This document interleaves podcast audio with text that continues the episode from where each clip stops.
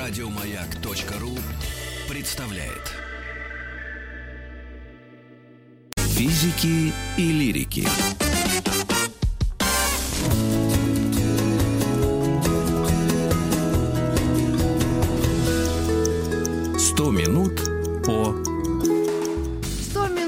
Произведениях Льва Николаевича Толстого. И сегодня, я думаю, во второй эфир мы посвятим «Войне и миру» и конкретно декабристам. У нас в гостях Галина Васильевна Алексеева, заведующая научно-исследовательским отделом музея усадьбы Толстого «Ясная Поляна», кандидат филологических наук, заслуженный работник культуры Российской Федерации, автор более 100 научных публикаций на русском и английских языках, а также монографии «Американские диалоги» Льва Толстого. Приветствую вас, Галина Васильевна.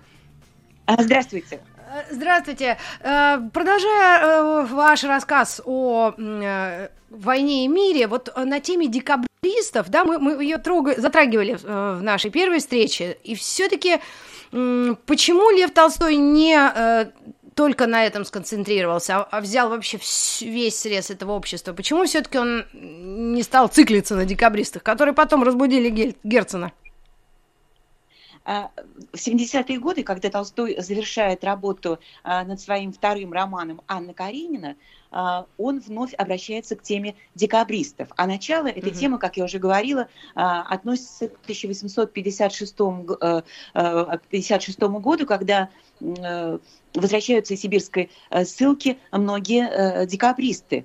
И, конечно, это очень было большим событием, в обществе много об этом говорили и писали, и Толстой не мог остаться равнодушным к этой теме, тем более, что среди декабристов были его дальние родственники и друзья его родителей. Но в 1956 году родился только замысел. Первые три главы были написаны на рубеже 1860 и 1861 годов. В 1860 году, в конце этого года, Толстой во Флоренции встречается со своим дальним родственником Сергеем Григорьевичем Волконским и его женой Марией Николаевной, урожденной Раевской, дочерью знаменитого генерала Раевского.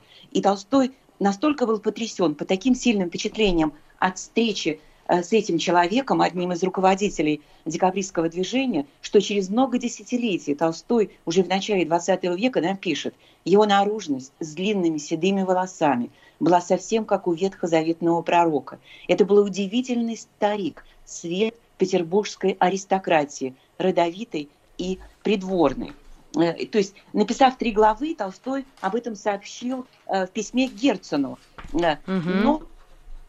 И естественно, что главным героем этого будущего романа Толстой делает своего дальнего родственника, князя Сергея Григорьевича Волконского. И вот в этих трех главах, которые потом будут опубликованы, он пишет, что бывший князь носил одну из тех русских фамилий, которые всякий знает и всякий произносит с некоторым уважением и удовольствием, ежели говорит о лице, носящем эту фамилию, как о лице близком или знакомым. Но, тем не менее, как мы уже вчера говорили, Толстой оставляет замысел о декабристах, потому что он хочет вернуться к юности своего героя, к молодости. И начинает в 1863 году работать над «Войной и миром», которая в то время называлась 1805 год. Но в 1877 году Толстой вновь возвращается к декабристам, потому что тема эта его продолжает волновать и в буквальном смысле погружается в эту эпоху. Он читает сочинения из царствования Николая Первого. Он получает из Петербурга буквально тонны архивных документов и писем, и дневников декабристов и о декабристах. И в его замысел 70-х годов, три главы-то уже написаны, входит, он хочет, вот дословно его слова, смотреть на историю 14 декабря, восстания декабристов, никого не осуждая, ни Николая Павловича, императора, ни заговорщиков, а всех понимать и только описывать. И в эти же годы Толстой встречается со многими декабристами, их потомками. Например, в Туле он встречается с дочерью казненного декабриста Тратья Рылеева Анастасией. И, как он пишет в дневнике, она много чего интересного ему рассказывает. Он встречается с дочерью одного тоже из главных декабристов Никиты Муравьева, Софьи Никитичной Бибиковой. Он встречается с декабристами Свистуновым, Беляевым, Матвеем Ивановичем Муравьевым Апостолом, родным братом казненного Сергея Ивановича Муравьева Апостола, который, кстати, очень критично отнесся к эпопее Толстого «Война и мир». но много чего интересного рассказал Толстому о своем брате Сергее Ивановиче. Толстой и снизил, эти знания... Да? Они сформировали вот как раз представление Толстого о том, что это было. Это, эти жертвы все впустую, это действительно просто какая-то песчинка, которая страшно далеки не от народа? Нет, вы знаете, эти знания сформировали у Толстого отношение к этим людям как людям исключительным, потому что он же... В первых главах писал, что был цвет русской аристократии, которые все-таки решили пожертвовать своей жизнью ради дела освобождения народа. И потом уже, знаете, Толстой возвращается к этой теме много-много раз. И в 70-е годы, и в 80-е годы, и в 90-е, и в 900-е годы. И Толстой говорит, что это были люди просто исключительных душевных качеств. Он, например, Репину предлагал душевных и духовных и человеческих качеств. Он даже Репину, своему другу, художнику, предлагал написать картину, предлагал сюжет для картины Муравьев, Сергей Муравьев Апостол и Михаил Бестужев-Рюмин идут на казнь. В 1895 году Толстой пишет статью «Стыдно». Вот это очень известная статья, где Толстой выступает против телесных наказаний в армии. И он приводит в пример Сергея Ивановича Муравьева Апостола, который еще в начале XIX века отказ в своем Семеновском полку отменяют телесные наказания, как это нравственно, как это благотворно повлияло на солдат. То есть Толстой, более того, есть такая интрига. Ну, конечно, Толстого прежде всего его очень интересует фигура государя-императора Николая II. Ему важно, кто все-таки принял решение о казни, кто это сделал, какова была процедура, кто был за, кто был против, были ли колебания. И у Толстого находится в Петербурге, после того, как он сам съездил в Петербург, посетил Петропавловскую крепость, где были заключены декабристы, увидел эти кандалы ручные, ножные. Он попросил своего друга, известного критика Владимира Васильевича Стасова, который был архивистом, историком, прислать ему все документы, которые можно найти о декабристах. И главное, вот о личности государя-императора Николая Павловича. И вдруг Стасов ему пишет, что есть такой человек, хозяин уникальной записки, собственноручной, это просто детективная история, собственноручно написанной Николаем Первым. Но сейчас владелец записки находится за границей. Это Арсений Аркадьевич Голенищев-Кутузов, граф, который был сыном, который был внуком генерал-губернатора Петербурга Гриничева-Кутузова, начиная с 1825 года. Он, поэт Гриничев-Кутузов, возвращается. Стасов копирует эту записку, собственноручно написанную Николаем Первым. Но владелец записки просит все это держать в строжайшей тайне. И так не могу послать этот документ по почте. Будем ждать Оказию. Оказия случилась, А можно сделать небольшую паузу? У нас сейчас реклама, и как раз чуть-чуть наладим, может быть, связь, потому что иногда прерывается.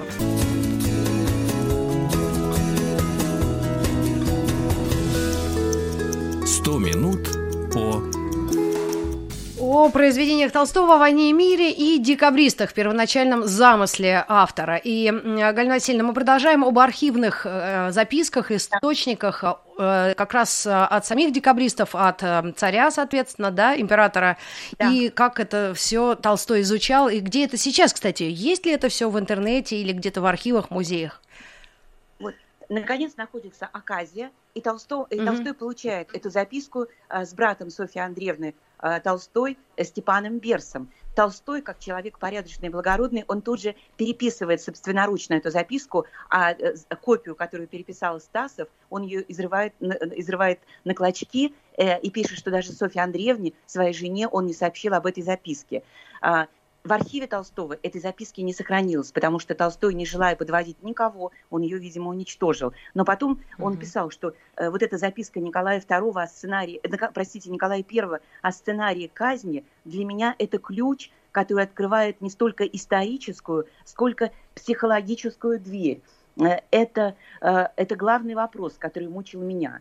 И вот эта вот барабанная дробь, которую пишет государь-император, что нужно пробить мелкую барабанную дробь. Толстой говорил, что это, когда их возведут на эшафот, Толстой говорил, что это просто какое-то утонченное убийство. И вот косвенно Толстой ответит на эту записку государя-императора Николая Первого в «Хаджи-Мурате». Это тоже второе произведение, о котором мы будем говорить, в смысле, которое осталось незавершенным. Вот в главе 11, где он будет писать о Николае Павловиче. То есть, к этому Толстой в конце 70-х годов, поскольку ему все-таки его не подпустили к архивам третьего отделения, к следственному делу декабристов, Толстой все-таки, у него пыл написать роман немножко остывает, но ни в коем случае интерес к теме не уходит. И Толстой в 1984 году все-таки позволит разрешить напечатать 3 главы, с которыми теперь любой человек, заинтересованный этой темой, может посмотреть и почитать в полном собрании сочинений Толстого в 22 томах и в 90-томном. Так и называется «Декабристы». Толстой никогда не печатал незавершенных произведений, но здесь он решил сделать исключение для сборника «25 лет. Общество для пособия нуждающимся литераторам и ученым». Опубликовал 3 главы, но к теме все равно возвращался. И в 90-е годы, и в 900-е годы, и даже когда он работал над Муратом, он вновь стал интересоваться темой декабристов. Так увлекся, что просил даже своих друзей в Петербурге прислать ему изданные за границей мемуары декабристов Трубецкого, Оболенского и Кушкина. А в 1905 году Душан Петрович Маковицкий записал вот эти знаменитые слова Толстого, что это были люди все на подбор. В 1906 году Толстой пишет рассказ о польских ссыльных «За что?». И он опять возвращается, упоминает декабристов. То есть эта тема всегда волновала и никогда не покидала Толстого. Вот. И, собственно, эта тема волновала многих, потому что мы знаем, что и Некрасов написал поэму «Русские женщины». Более того, Александр Дюма, европейский писатель, например, Александр Дюма, он тоже написал роман «Учитель фехтования», где прообразом послужил декабрист Анненков и его жена француженка Полина Гёбель. Ну и конечно, была ли это чисто человеческое понимание, жалость или восхищение подвигом? Потому что это было, конечно, ну вот с исторического, вот как ты сейчас отматываешь эти времена или смотришь туда и думаешь, боже, зачем тогда, почему? Но без этого наша история просто немыслима, видимо. Если бы не было таких людей, не было бы вообще ничего или было бы? Понимаете, Толстой не испытывал жалости, судя по тем документам, которые вот доступны. Например, он своему первому биографу Бирюкову, вот говоря о замысле романа «Декабристы», он говорил, что он хотел вывести 2 друзей. То есть сначала он написал 3 главы, потом хотел продолжать, и 2 друзей. То есть один из них не захотел преследований, не захотел тех испытаний, которые пережил другой. И вот они встречаются через 30 лет. И один бодрый, здоровый, крепкий, с большим оптимизмом. А тот, который все-таки испугался этих преследований и испытаний, он дряхлый, совершенно полная развалина, и нет такой крепости духа, как у его друга, который прошел эти 30 лет каторги и ссылки. То есть Толстой на это смотрел как на образец преданности делу освобождения народа. То есть, конечно, Толстой выступал против насилия, к которому все-таки прибегли декабристы. Но, тем не менее, вот эти идеалы, высокие идеалы, которые они проповедовали, Толстой не мог не уважать. Особенно, когда он встречался лично, понимаете? Это же не просто Толстой теоретически, он изучает архивные документы и исторические произведения. Нет, он встречается с участниками декабристского движения, с их детьми, с потомками. Вот он все узнает из первых рук. У него была возможность составить подлинную картину. Но вы все-таки сказали, что его не ко всем архивам подпускали, да, или не ко всем людям. То есть все-таки от него исходила некая угроза обнародования чего-то такого, что, в принципе, не хотели цари, чтобы знали. Не только Толстого. Нет, простите, не только Толстого, потому что, видимо, вот эти архивы, следственное дело декабристов, которые хранилось в третьем отделении, видимо, к нему вообще не было доступа. Это не только касалось Толстого, я думаю, любого другого, кто хотел бы попросить эти документы. А они до сих пор сохранены или спустя эти годы чудовищные? Нет, они до сих пор сохранены, и, конечно, к ним доступ уже есть, и многое уже опубликованное можно найти в интернете. Угу. Но все-таки оценка Толстого — это не жалость, это восхищение и, судя по всему, это восхищение, понимание. Есть некоторая критика, то, что там угу. какое-то было и масонское влияние, и влияние французов, гувернеров, которые бежали от французской революции. Есть это, но тем не менее, понимаете, вот такие личности, как Сергей Иванович Муравьев Апостол, да, и Толстой обращается к нему много лет, много раз. И его дальний родственник, князь Сергей Григорьевич Волконский. Конечно, они не могут не вызывать восхищения. И вот, вы понимаете, жертвование, готовность жертвовать, от многого отказаться, она не может не восхищаться.